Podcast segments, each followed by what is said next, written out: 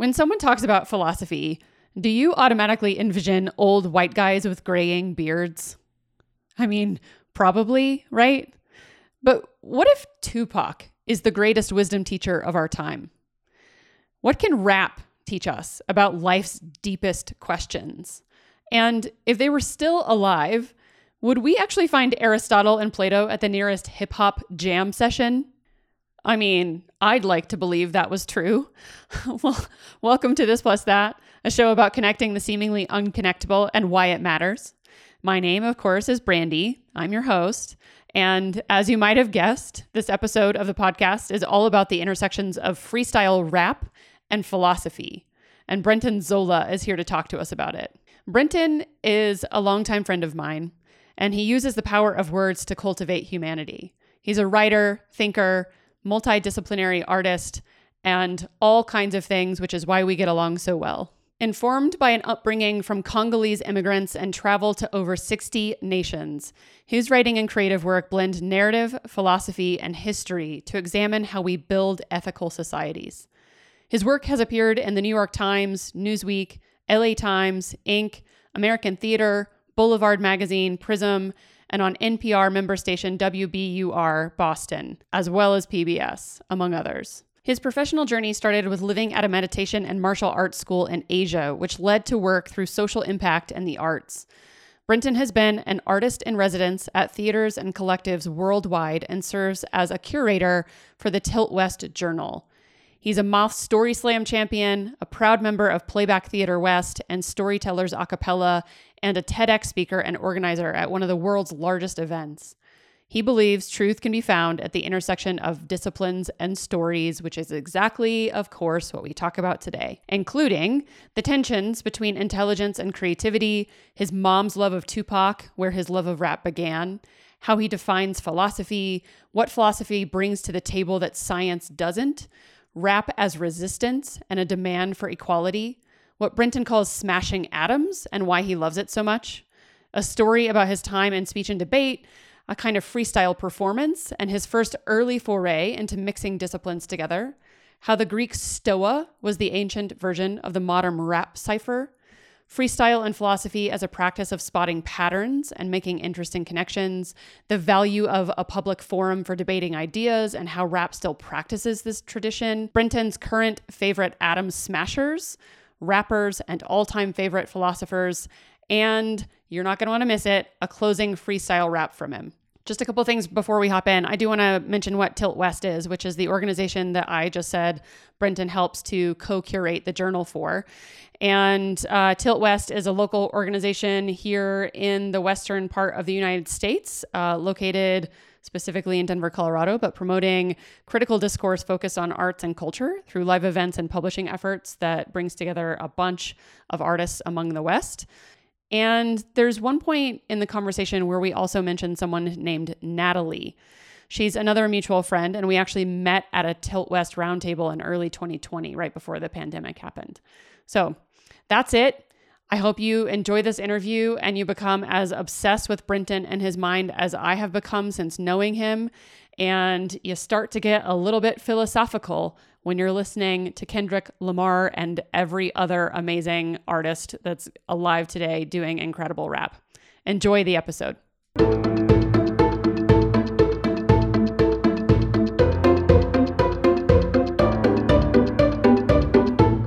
I really love Jay Z. and one of my favorite quotes from a Jay Z song, it's actually a quote from uh, Boss by the Carters. So it's him and uh, Beyonce. But it goes, Over here, we measure success by how many people successful next to you. Here, we say you broke if everybody is broke except for you. And I think that's so, to me, it's not just philosophical, it's like such a statement on class that, like, the way that we look at success is not just an individual success. It's like if everybody around you is broke, then you're not wealthy. Like you're not actually rich. Um, and I thought that was a fun. I just love that. I've always loved that quote from from that song. Um, forgetting how old it is, but for however long it's been out, I've really loved that. Uh, and so, I don't know. I think there's always these tensions between rap and class and all kinds of things in particular. But I also like to start conversations by asking what tensions or contradictions you feel like you're holding in your life right now. Ooh. Mm. That is a really good question. So, yeah, that's a really good question. I was having a conversation with an artist friend of mine who I met recently, and he's a really smart guy, has a really, you know, large following for the very unique style of art that he does, and sort of at the intersection of like art and social impact mm-hmm. and conservation. And he actually came into art by way of engineering. He was an engineer for a really long time. He did like mining engineering. And he wow. we were talking about how one of the biggest tensions that certain artists feel is that people sometimes don't think you're smart if you're an artist that it's hard to be both like intellectual and highly creative and yeah. i think there are some like there are some mediums that are more conducive to um, relieving that tension. I think writing is one of them. Like I think a lot of mm-hmm. writers are perceived as being intelligent, but um, as you get, I think more into sort of the visual or maybe esoteric areas of art, and so I have felt for a long time. I've always said I have the mind of a philosopher and the soul of an artist, and I have felt that tension between like creativity and intellectual drive sometimes. Um, so that's one tension. I very often feel the tension between being a first generation son of African immigrants mm-hmm. and someone who grew up in the US and how I find the sense of culture. Um, and there are a number of other ones, but I'll stick with those for now. Yeah.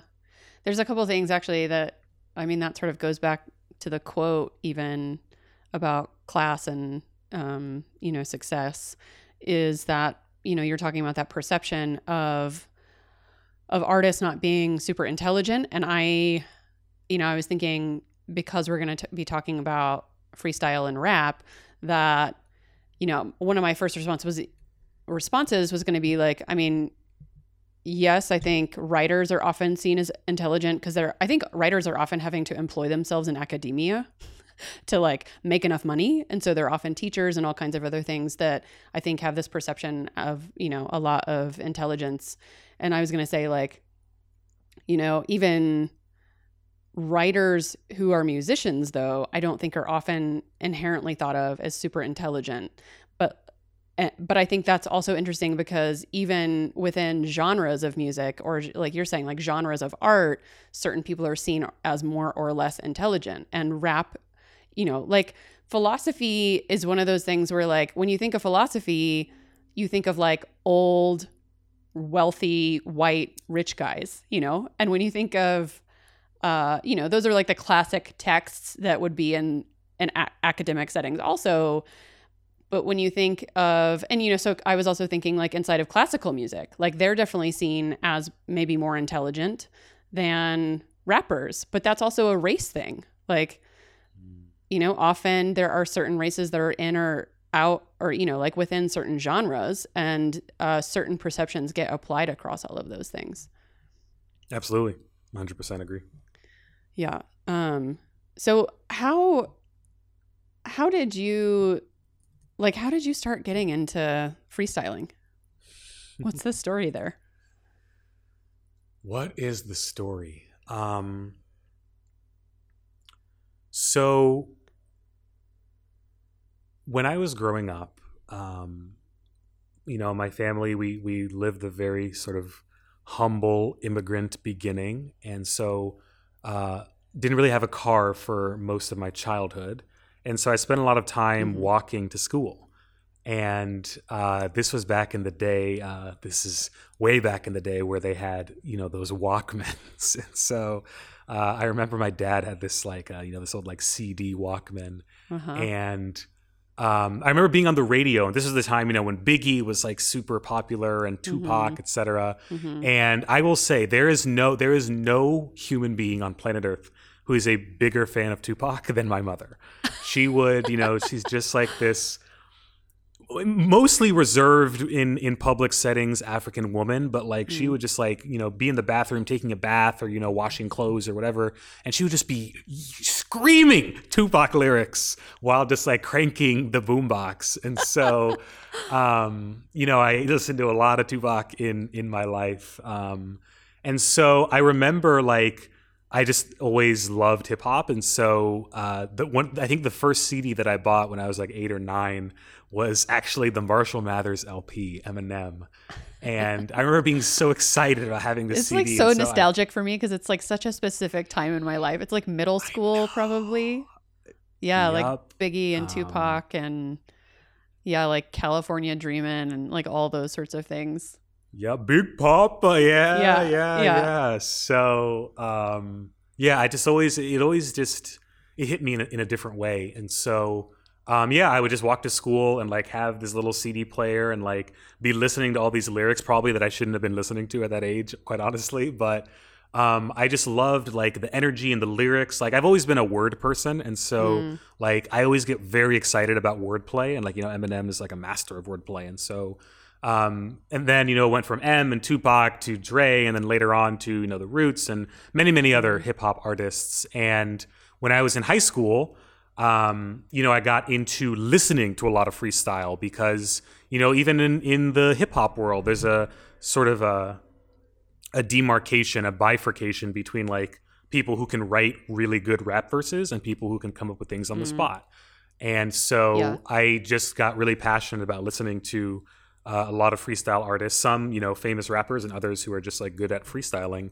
And I just thought it was like the coolest thing. And so, um, yeah, I spent a lot of time walking, and I remember there were uh, some times where, like, you know, some hard memories where, like, it would be two degrees in Denver, Colorado, and I'd have to walk like two hours to get from like some after school activity I was doing, like back to my house or from downtown at an internship or whatever. Yeah. And so I just had a lot of time. And so, like, as I was walking, sometimes I would just like, you know, throw rhymes together, or like I would always be memorizing people's rhyme schemes. Mm. I would always be memorizing people's rhyme schemes, and um, that's kind of like how it how the seed was planted. Yeah.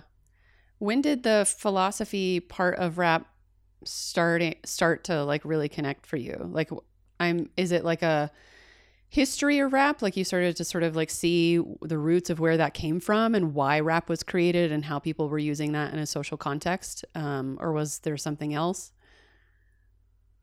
Yeah. I mean, I think, you know, it's funny. All roads in many ways lead back to Tupac, where. I'm going to uh, use that as the quote for this episode. that was so great. Um, but truly like in the sense that he you know for some people he was a musician but i think for a lot of people especially a lot of black folks and and a lot of you know black and brown people in general bipoc people in general um, people understand that tupac was really a philosopher mm. like he was really talking about like you know life and death and evil and i remember during 2020 during the the protests sparked by george floyd and breonna taylor and ahmaud arbery there were many conversations that I had where I showed people. There's like this one minute clip.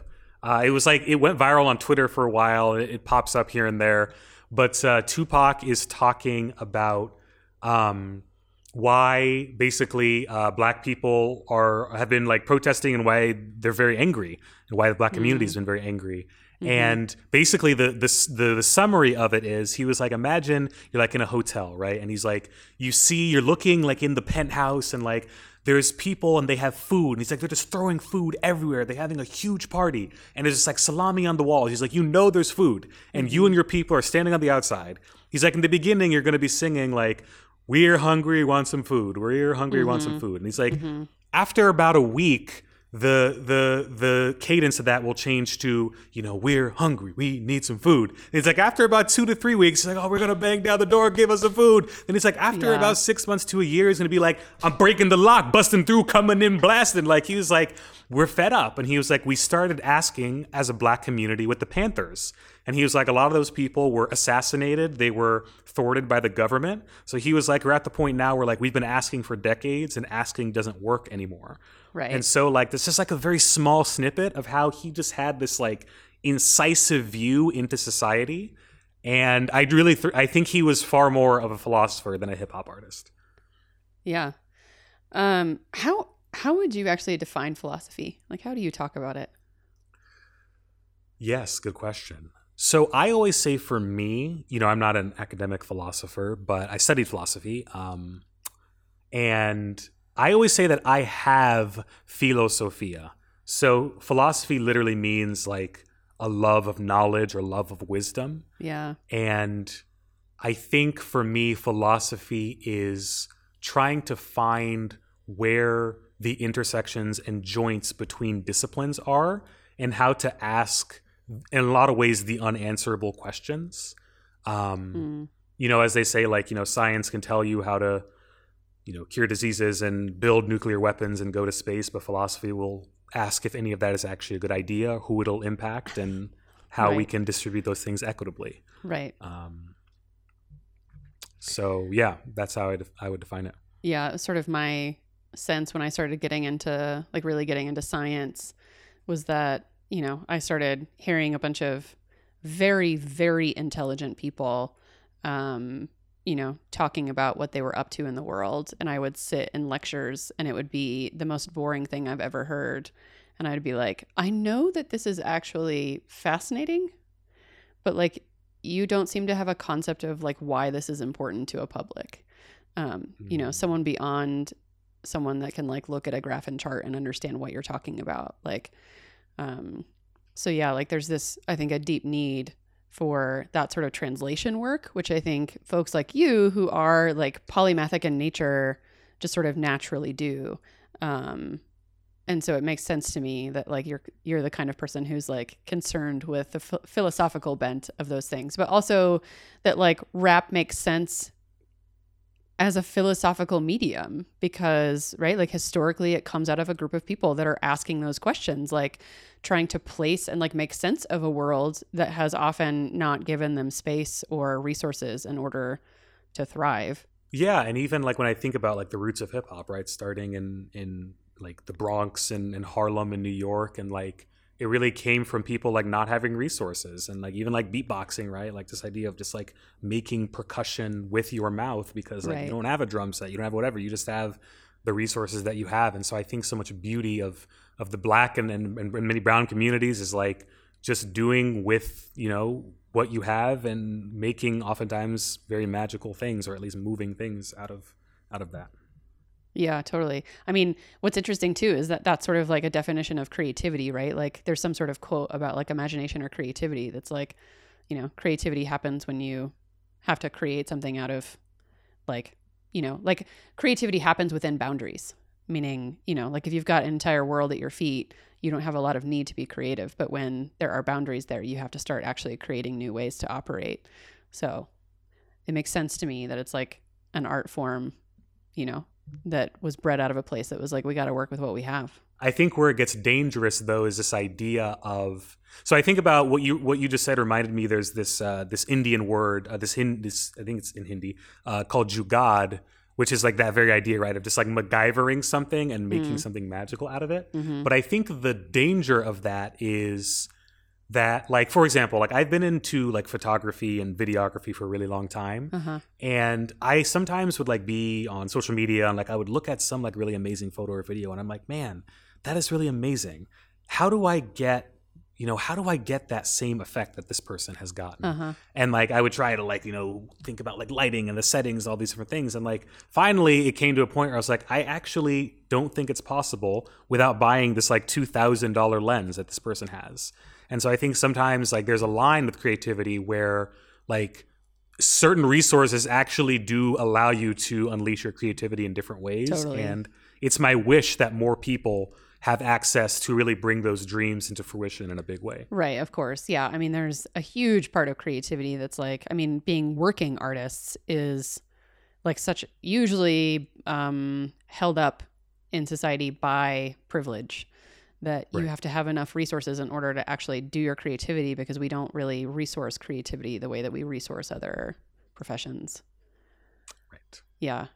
is do you feel like rap and sort of philosophy things are how you like one of the first ways that you really started to think in this polymathic way or like where do you feel like you started to like realize your own polymathy i guess like where did you l- Mm. learn where did you start to recognize that like you really love combining things together like that like spotting the patterns between them Smashing atoms, as I call smashing it. Smashing atoms Um, yeah I mean, I'm going to be honest. I really have always been that way. Even when I was a kid. I mean, I probably annoyed my parents and um, my teachers, but like, I was like the kid running around in like fourth grade, being like, "I'm trying to read this book about dinosaurs. Then I'm trying to read this thing about you know the the Perseid constellation. Then I'm trying to read about like this old math theorem. Then I'm trying to read you know Hop on Pop, and um, I have just like always had an interest in a lot of different things. And I feel like, to be honest, that's really not unique to me. I feel like most human beings have pretty varying interests. It's just that at a certain point, I think society puts enough pressure on you, on us, to say, oh, you can't do that anymore, especially when it comes to like our professional life and our professional persona. Yeah. Um, which you know the word persona literally comes from the word mask.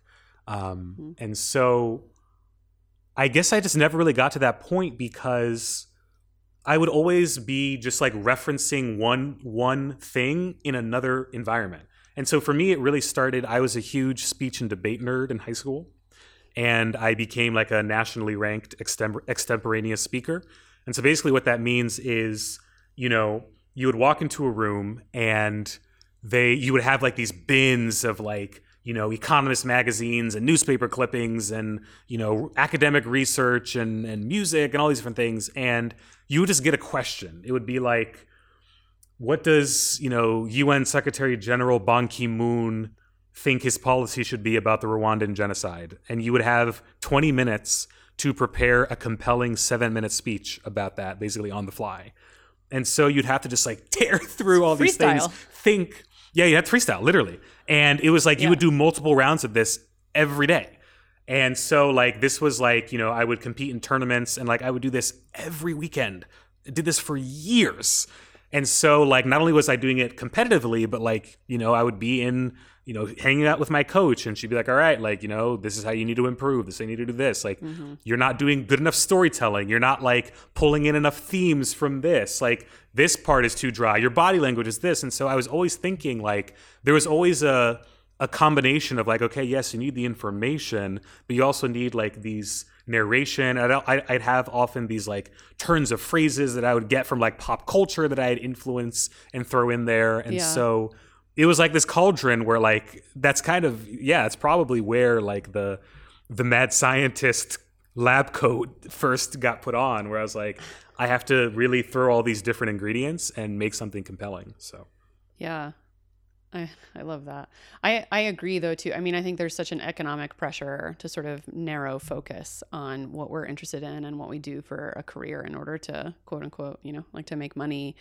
Um, you know, I do think there is an element about it that's, you know, some people are more naturally just sort of interested in one particular field and others are interested in a lot more, like the David Epstein stuff. And also, like, um, my friend Lauren would, you know, is like a Myers Briggs expert and would be like, yeah, but like intuitives or some sort of, um, you know, combination on the like Myers Briggs spectrum or whatever are just like more naturally, um, pattern spotters. So I, I would Yeah. guess that you're a per- you're probably an intuitive is my is my guess. I'm really bad at knowing those things, but like um, I would feel like you're intuitive probably, and that you just have a natural innate ability to be spotting spotting patterns and making connections between stuff too.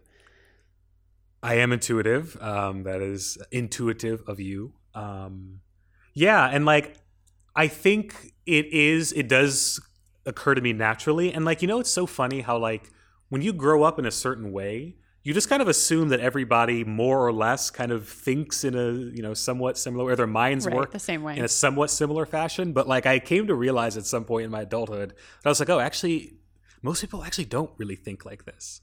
Um, but yeah, I love spotting patterns and like I do it naturally, but also I practice it where I'm like, oh yeah, what are the what is the connective tissue between these two disciplines? And what can I learn? Because I, I learn so much by thinking about how to apply the principles of one discipline Right. to another, and I get so much joy and real progress from that. Yeah. I mean, that's, I, I think I could say with confidence that that's sort of how we became friends because Yeah. I think we naturally noticed somehow. I don't know where it first. Oh, I guess it was. So I met you at the Tilt West roundtable where we were, of course, in a setting where we were being asked to mash atoms together. Uh, I think the topic was art and language, which makes sense Yes. because you're a language person. You like words. Yeah. I also really Yeah. like words. So I get pretty geeky about those things. Um, yeah. but yeah, what would you say you do in the world now? Like, what's your, I don't know, job, role, like titles? it's so hard for polymathic people, but like, what do you do in the Yeah. world?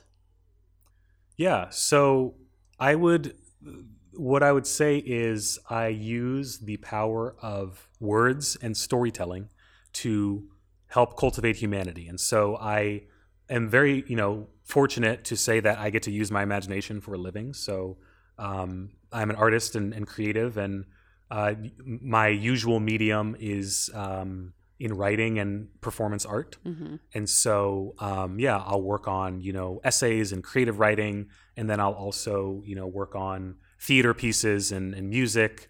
And so that is sort of like my wheelhouse. Mhm. But every once in a while, I'll get to step out into a couple other creative mediums that's really, that are really fun. But at the same time, I also like, and, you know, that's pretty much how I, you know, make my living.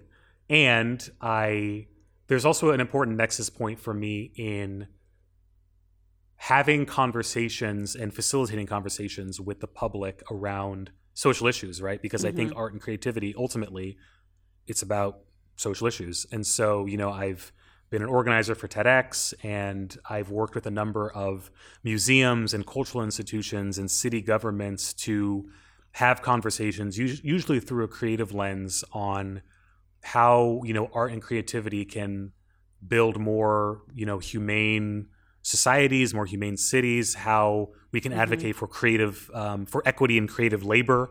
And so I'm really interested in hosting these sorts of conversations. And, you know, I'll do that. I do that, you know, oftentimes as a, as a volunteer or just um, because it, it, it feeds my cup. But Yeah. um, yeah, I would say that a lot of my work is linked by the drive for story. So I hope, Yeah. let me know how I did. Yeah. What do you feel like is the thing that you think is so important about these intersections of uh, freestyle rap and philosophy?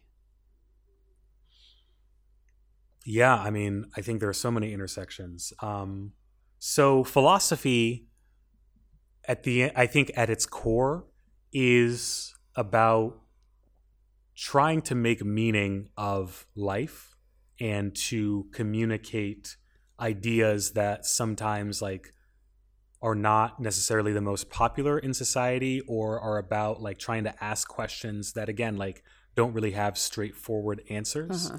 and I really think that like hip hop and freestyle are, are, are also about that in many ways, where like you can find, you know, content in a rap lyric and a freestyle lyric about literally anything. You can, you know, freestyle about, you know, science and astronomy. You can freestyle about, um, you know, death, and you can freestyle about dragons and Pokemon. Like, and in some way, you can link all those things together.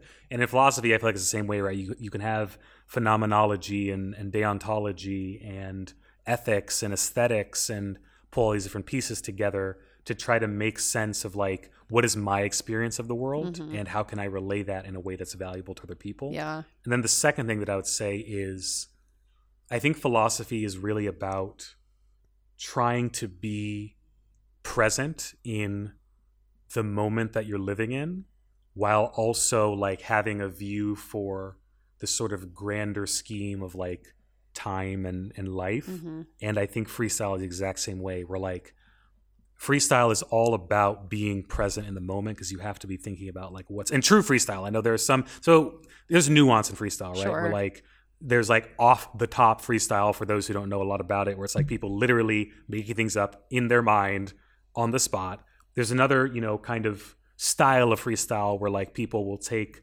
lyrics from songs that they've pre-written and, and they'll kind of mix and mash them up. Yeah. Um, so I mean, sort of more of the improvisational kind of freestyle. It really requires you to be present in the moment to understand like what's going on Yeah. but also to be able to link ideas that may not be immediately obvious to your listener or to your other co you know mcs Yeah. and hopefully bring a moment of delight or insight or whatever Yeah. into the space Well, isn't that just fitting? Hmm. like freestyle itself is a genre all about linking things together that, yeah, surprise, delight, and probably inform people, like give an insight on life that someone might not have thought of if they hadn't paired those two things together. yeah definitely Yeah.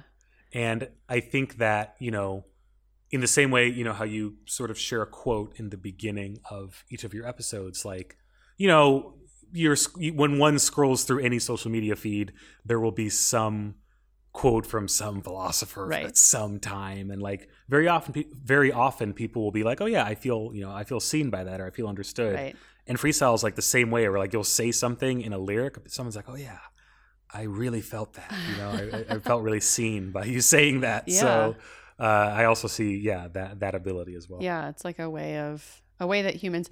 I mean, I think that's when again, like I think when I started getting into science because I had been in art for most of my life, and you said earlier, you know, um, about certain, you know, art artists not being really perceived as intelligent, and I think I've mentioned it maybe even in the, I think it was in the David Epstein interview where I sort of talk about the story of like my family and how uh, actually i was at dinner the other night with my dad and we were he was driving me home and uh, we had this conversation because i was like um, referring to how smart i think he is because so often in our family there's this like running joke that my grandfather who went to princeton and teaches math uh, at a university in california and my aunt who's like a double doctorate in philosophy and slavic languages and my grandfather who was a chemical engineer and my grandmother who was a teacher and you know taught several different subjects um my dad and i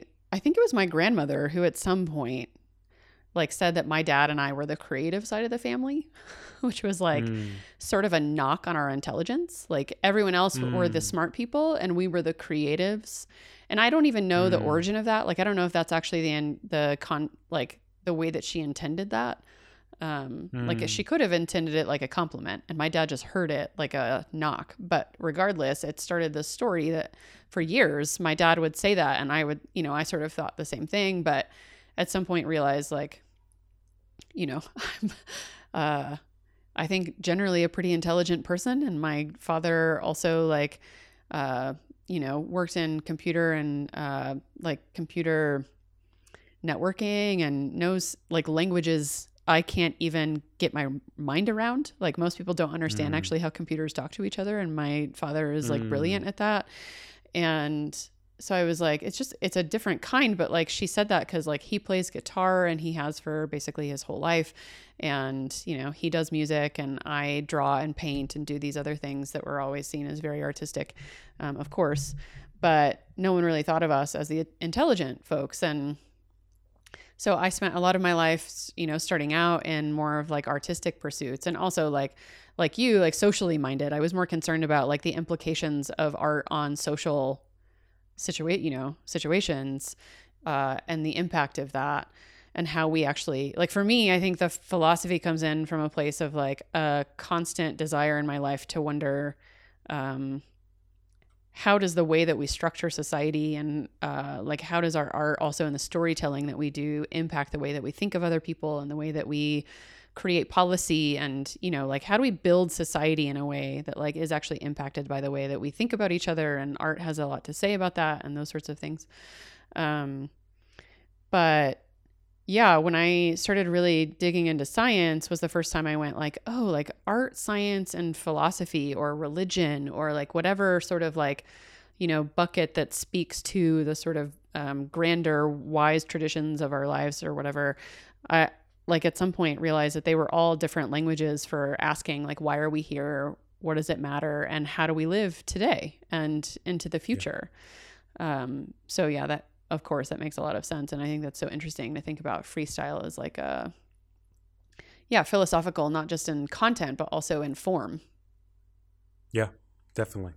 Um And yeah, isn't that so interesting that like um, I can't remember if if this was in your conversation with David Epstein or not, but you know, even this idea of how some of the most successful physicists and scientists were highly, highly creative, Yeah. um, and that helped to influence the way that they were able to link ideas together and Right. to be in in in these sort of free form ways. And like some of the greatest physicists have been like, you need a lot of imagination to be a physicist Yeah. because like it's literally your idea to think of theories that do not exist to explain you know things that are fundamental to our world. Right. Like naturally, if we if you're looking for scientific breakthrough and we've not discovered something yet, you have to think outside of what anybody has thought of yet, which is naturally a spirit of imagination.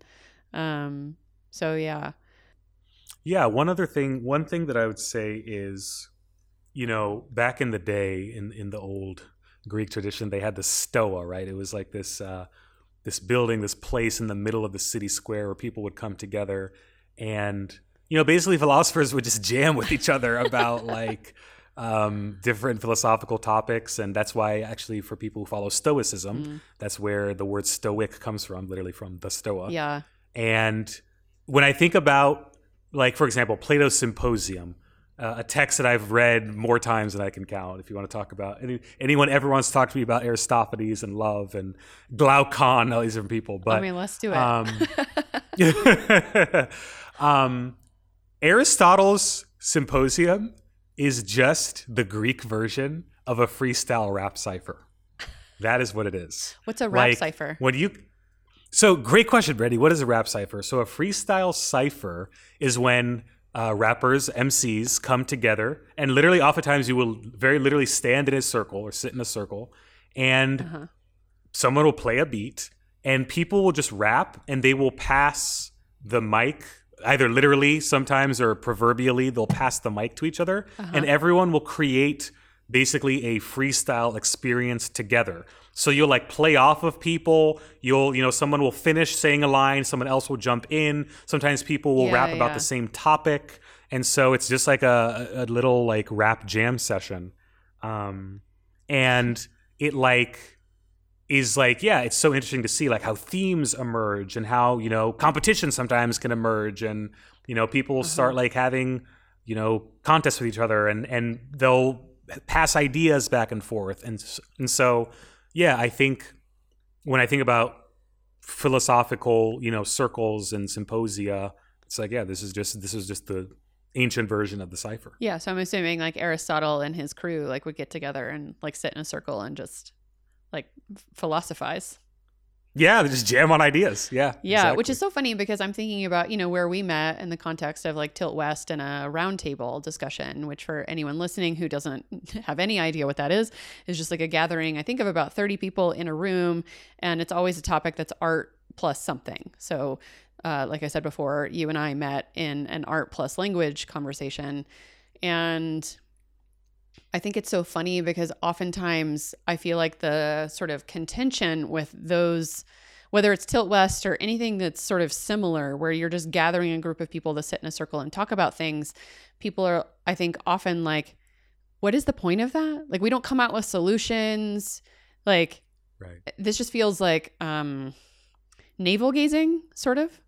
And Mm, to me i think that's so interesting because i think like i don't engage in this discussion because i want an answer. I'm here because the questions are so fun you know to like do that sort of freestyling where like someone says something then it's like oh that triggered something else. I thought of this connection and then someone else brings something else up into the conversation. And you know like like always i was in that like roundtable and I brought up Arrival because I was like, we're talking about languages and the way that language shapes the way that we see the world. And like that makes so much sense to me. And then, you know, at the end of it, you and Natalie and some other folks like came up to me to be like, oh my gosh, like I totally see that. We get it. I love that movie. It's so incredible. You know, so like I love those situations because not only does it foster um interesting thought. Like I actually used to I've been I was that just reminded me of I used to be really involved in the local food movement scene here in Denver and uh, food security stuff. And often there was this organization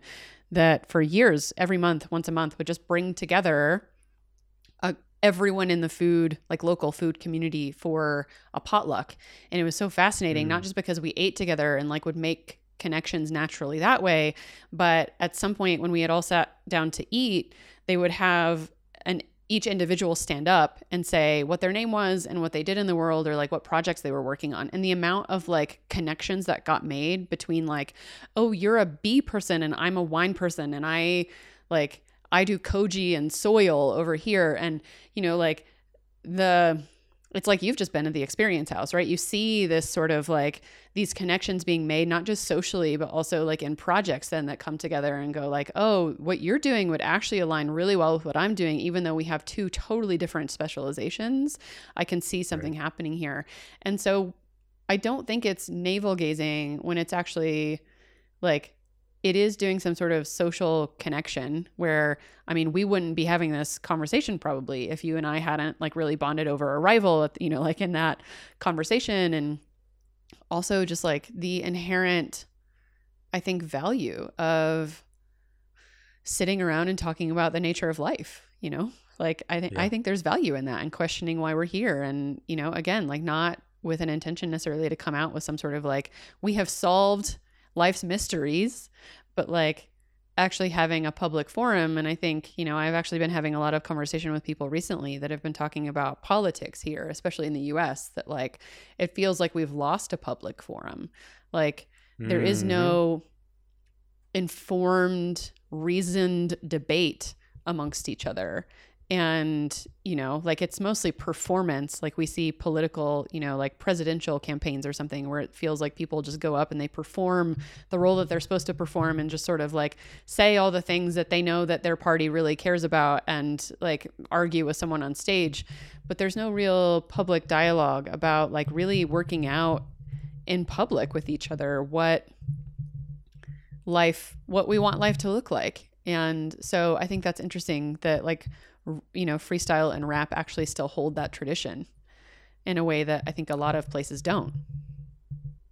Absolutely. And I would add to that that for those who might think to themselves, what's the point of, of having that? I think it's also a forum to come upon ideas or ways of engaging with the world that you otherwise wouldn't have access to or wouldn't think of, you mm-hmm. know? And mm-hmm. I think freestyle is interesting in that way where you know, when you walk into a cipher, especially when it's like a lot of different kinds of freestylers, MCs, and especially nowadays, like, you know, because of, um, you know, Broadway musicals and, uh, you know, Hollywood and a lot of, you know, different large media outlets uh, and social outlets in society embracing hip hop in a, a, much different way. Mm. I feel like it's become a lot more acceptable to just like, because I feel like back in the day, it was like people like, oh, you engage in rap. It's like, you know, people thought you had a certain perception of you, right? But now it's like anybody, literally anybody. It's like it's like Ratatouille. Anyone can cook. Like anybody can rap.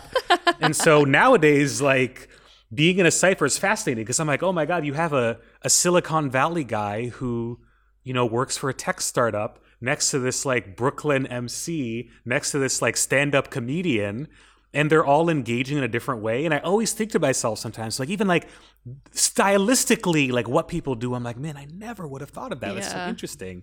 And so philosophy, I feel like is the same thing, right? Where like if you were a Stoic philosopher, if you were um, you know, Zeno or something, and you came upon Epicurus, who's talking about like, you know, happiness and having a life based on happiness, uh-huh. whereas like Stoicism is about like, you know, having a sort of sense of detachment from life. It's like how are these two ideas going to mix together? I don't know, but um, that's the the forum for those ideas to sort of uh, to meet and sometimes maybe even clash a little bit. Yeah, and really speaks also to the value of diversity, right? Because if you're yes, like in, in all its ways, right? Because if you're just sitting in a cipher where everyone is basically coming from the same place, then there's not a lot of ability to like bring in stuff from other genres or styles or whatever, and so the the the beat just basically stays the same for lack of better way to put it. Like it just um so bringing in a range of diverse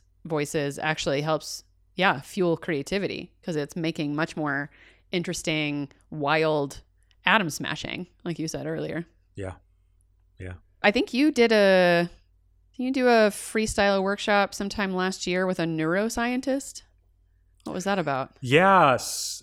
yeah, good question. So I, I teamed up with so back when I was in college, uh, I had a, a very close group of friends that, that we called the freestyle team, and we would get together um, literally five or six days a week and freestyle for hours about anything uh, that we could think of. And and eventually you know people would just come to uh, i was in a fraternity at the time. People would just come to our fraternity house and just like you know sit on our couches and just like ask us to freestyle about whatever. Yeah. um, and then it, it spiraled into more and more things. But um, one of my friends who uh, was was on this freestyle team very close friend of mine named graham um, i called him up and I was like, I think that we should do a workshop on freestyling. And I had just been doing um, these roundtable conversations during the pandemic, these digital roundtables, um, even it can happen digitally, uh, on this place called Interintellect and connected with um, a number of neuroscientists there, but, uh, but uh, one in particular who I pitched the idea to. He's like, yeah, this is, you know, super interesting. And so um, I basically told him kind of like the research, and he pointed me in some directions about how to uh, go deeper into, you know, the dorsolateral prefrontal cortex and the medial prefrontal cortex, and all this research on what happens in the brain when you're improvising and freestyling. And so uh, my friend and I we put together this workshop where um, I took this research and we had a couple of, of neuroscientists like on the call, uh, and we led this workshop where we talked about the science of improv and freestyle and then we led an actual like hour long freestyle workshop where we gave people the building blocks and then by the end we had them freestyle and then we checked in with them from how they felt in the beginning to how they felt in the end after you know learning what was happening and engaging and all that so That's very cool. yeah Um, good fun Is there anything else right now that you feel like you're mashing together that's getting you really excited? Or like even other people that are mashing cool things together that are inspiring you? yeah there are so many mashers out there um, I'm sure your list, like mine, is very long. but recently, someone who comes to mind, or just any project that you might be working on, or like creative ideas that you're mashing together that's getting really, that you really pumped. Yeah, definitely. So I have been working on this one man show uh, that actually I've been able to uh, refine here in Morocco, which has been amazing.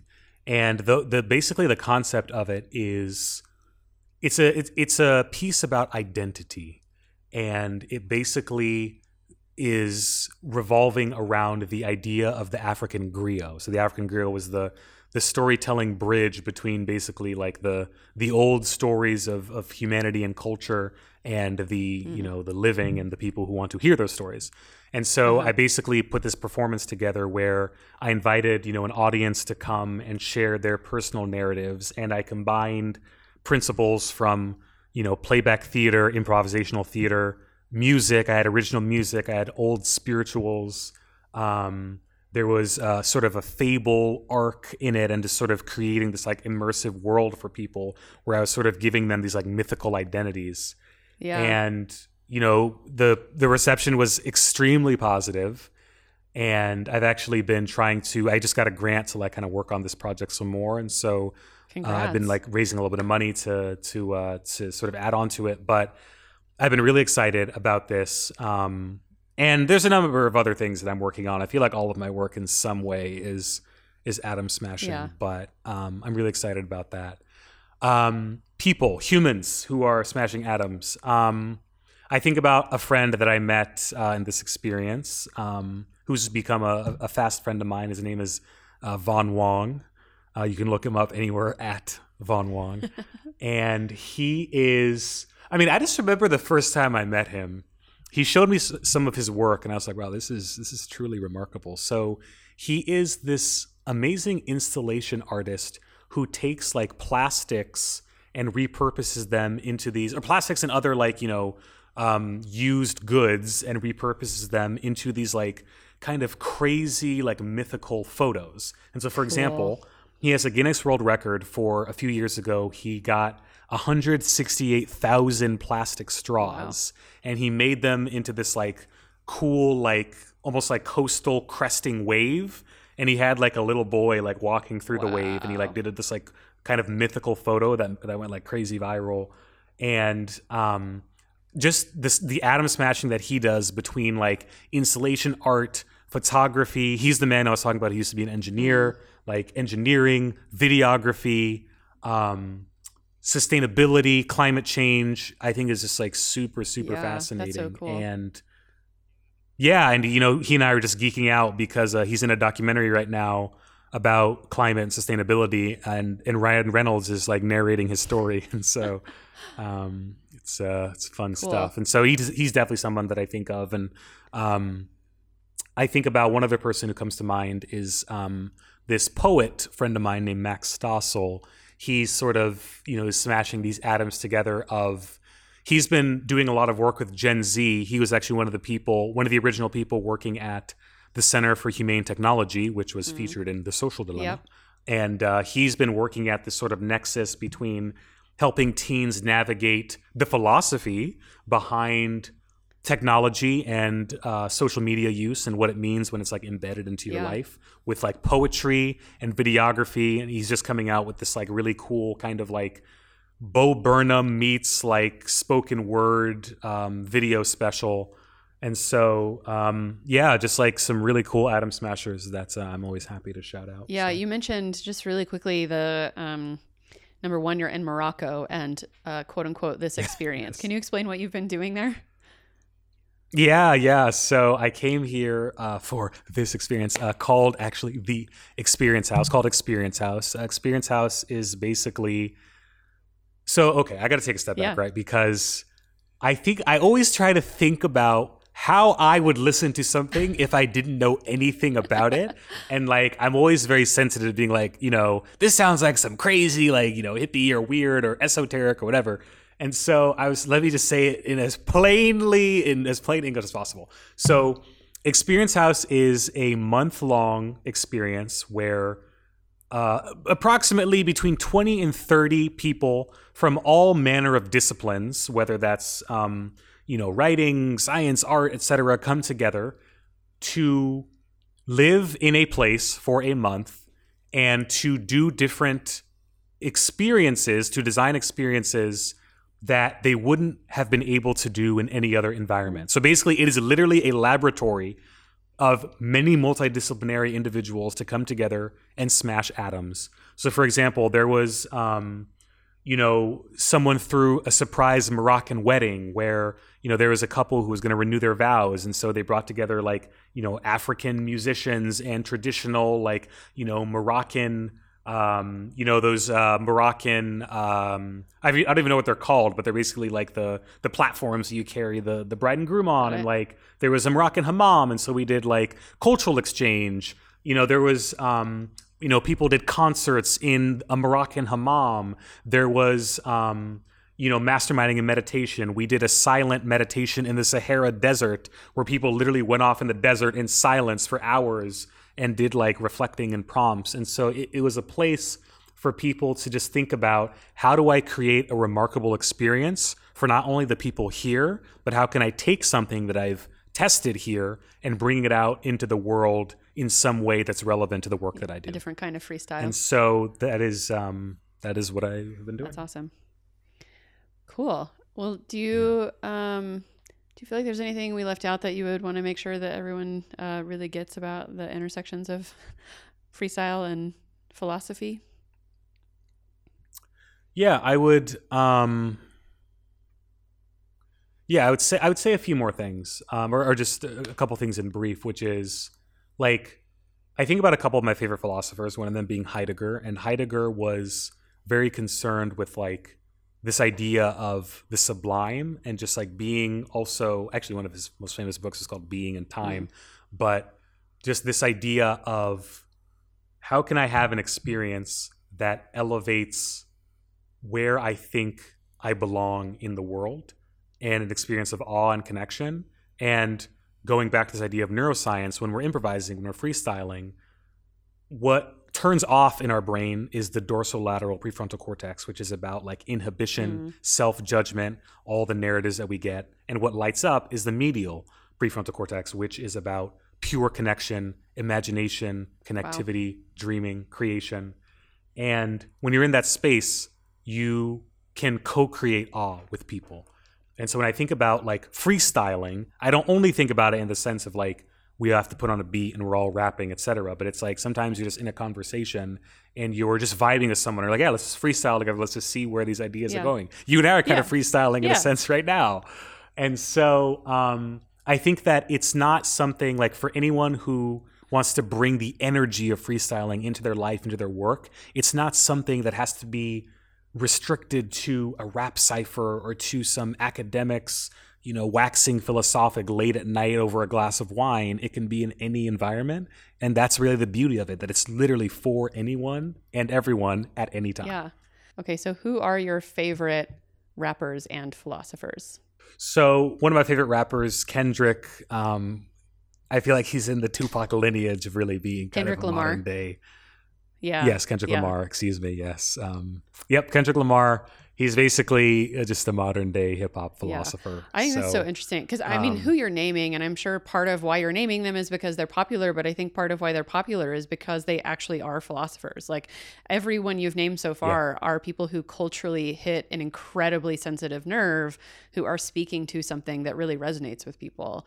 And I'm going to guess that part of that is because they are people who are, yeah, asking those bigger questions and um, something that, yeah, it just hits at something deeper for people.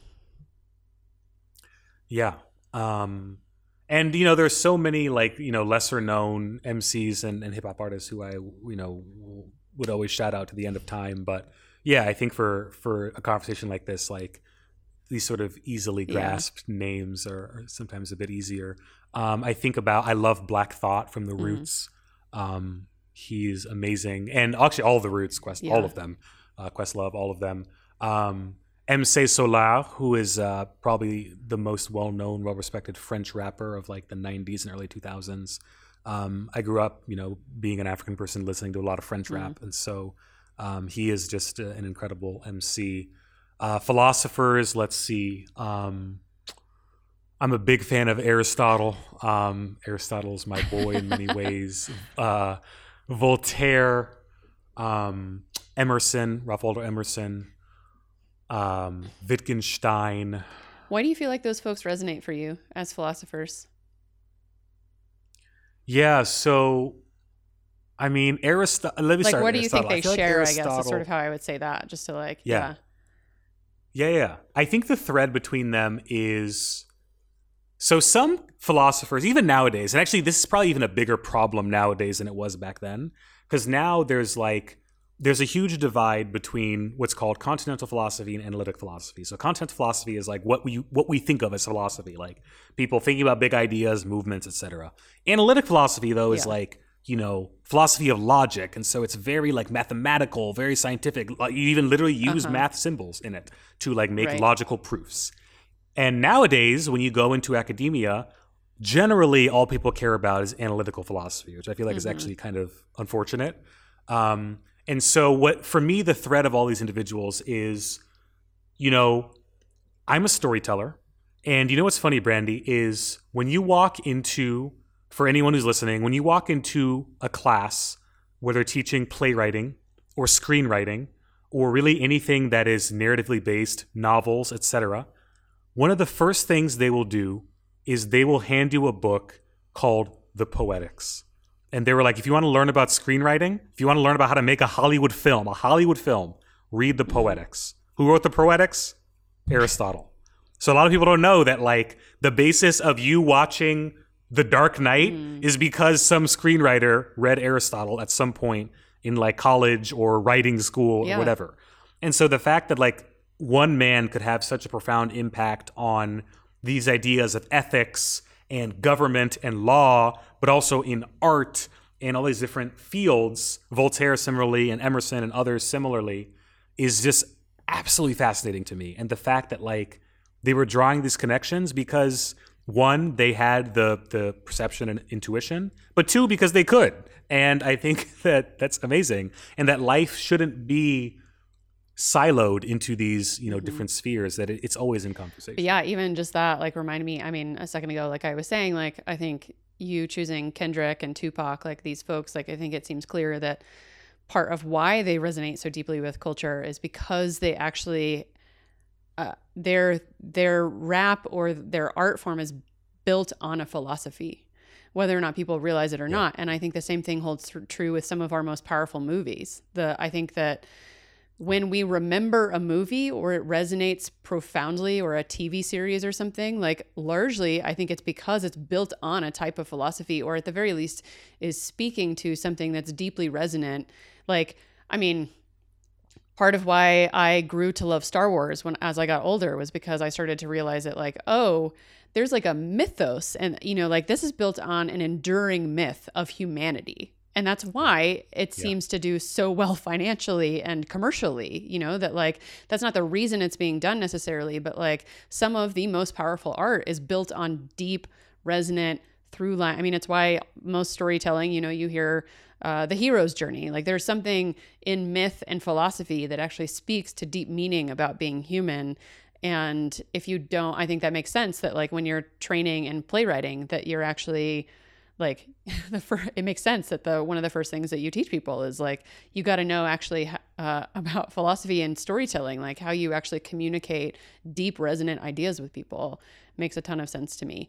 And yeah, yeah i think part of me has always been and in a way that i think i hear you talking about the, your love of um, theater that I have always loved, um, like media, like movie and television and visual storytelling, in part because right. I find it to be one of the most powerful, moving ways to like actually mass sort of um, affect a group of people. And if that's mm. true, then certainly it has been used for evil, quote unquote, but it can be used for good. And like, how can we use that form of storytelling to actually like create significant change? And you know like one of my first my first interview episode was with my friend shannon who uh, teaches environment and film and you know i and part of that conversation we talk about i can't remember if it got cut actually but we at some point talked about um, uh, Chernobyl, the HBO show. I don't know if you've seen, mm. but like it was one of the more yeah, powerful yeah. things I've seen on that affected me about climate change and also just in general, like the state of the U.S. and how we talk, like how we ignore the truth and all kinds of things, um, which is all just like a long rant to say that, yeah, I think our most powerful art is actually largely done by incredibly t- intelligent people. Like whether they knew it or not, we're building that art form on top of a um, a deep philosoph- philosophical uh, lens. I agree 100%. And I would I would go so far as to say that if anybody has had a profound, like world changing impact, I would almost always categorize them as a philosopher. Yeah. Like when I think about like Richard Feynman, I'm like, yep, he was a philosopher. Yeah. Like I think all the people who get to the level of humanity, they always have to like they use the lens of philosophy through the prism of whatever their particular totally. discipline is, right? And so um, I 100% yeah. agree. Are there any projects that you're working on right now, now that you're done with Experience House, or things that are coming out soon? Yeah, for sure. So, for the last six months or so, I have been working on this project with WBUR Boston. They are the national NPR station in Boston. And they have a podcast called Last Seen, which is about people, places, and things that have been lost, both literally and metaphorically. And I've been working on an episode about the year of Africa. That was a year when 17 African nations in 1960 declared their independence in the same year, and it was led by Congo.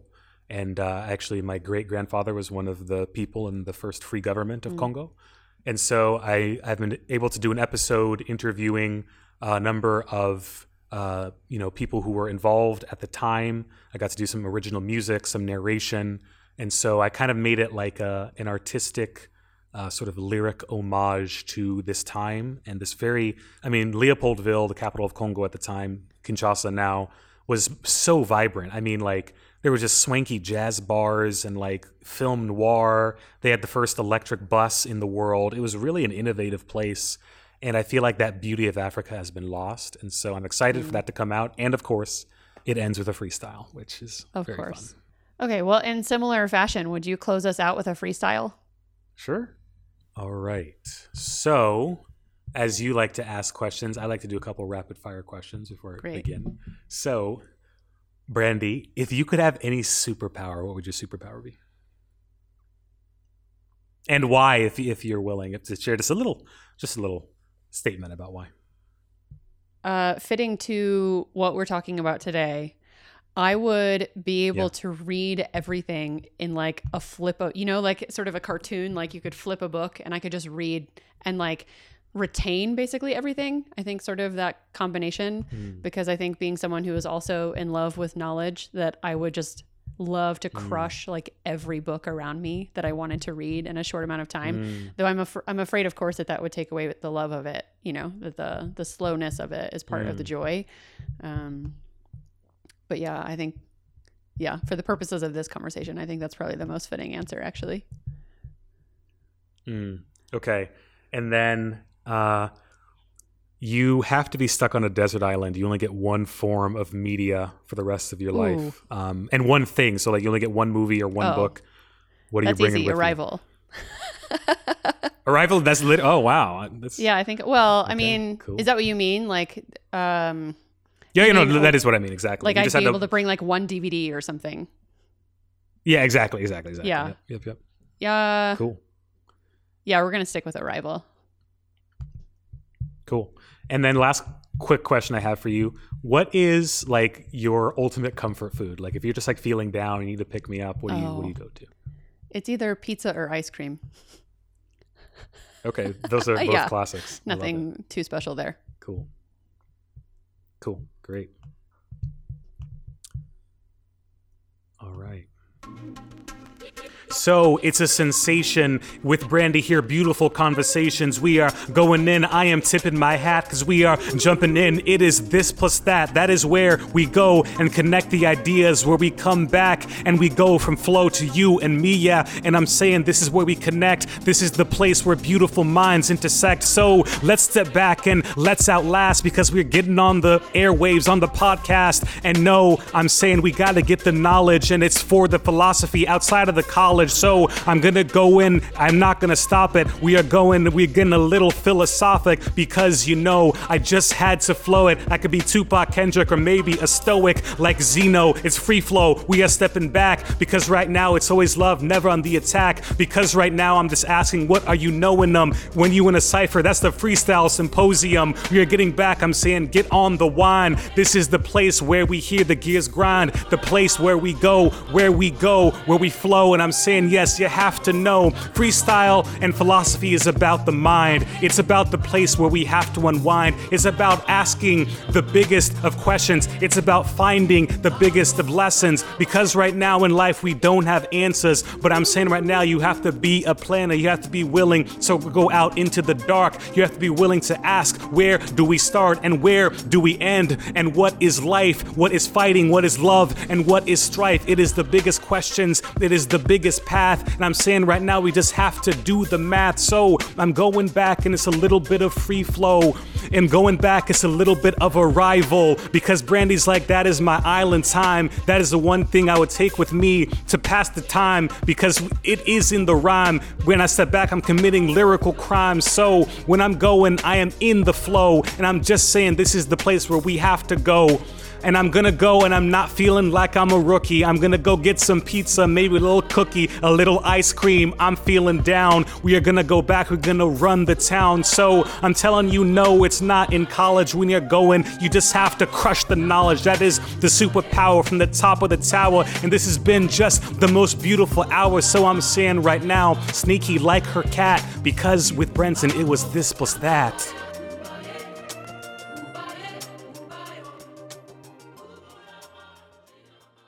Wasn't that amazing?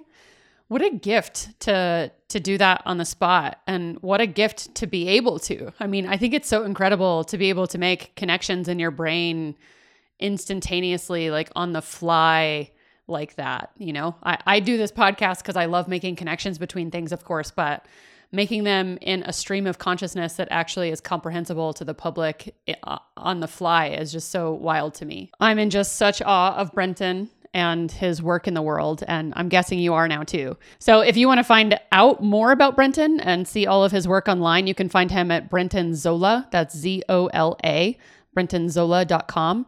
You can find that link, show notes from our conversation, and links to everything else we talked about as usual by going to his episode on my site at thisplusthat.com slash episodes thisplusthat.com is also where you can sign up for my newsletter which is the only place where i share like really personal sort of insights from my own world and make connections between things that are fascinating me and um, meaningful to me like today uh, I'm recording this uh, on a day when I sent out a newsletter, and this last one was on the intersections of um, beauty plus risk.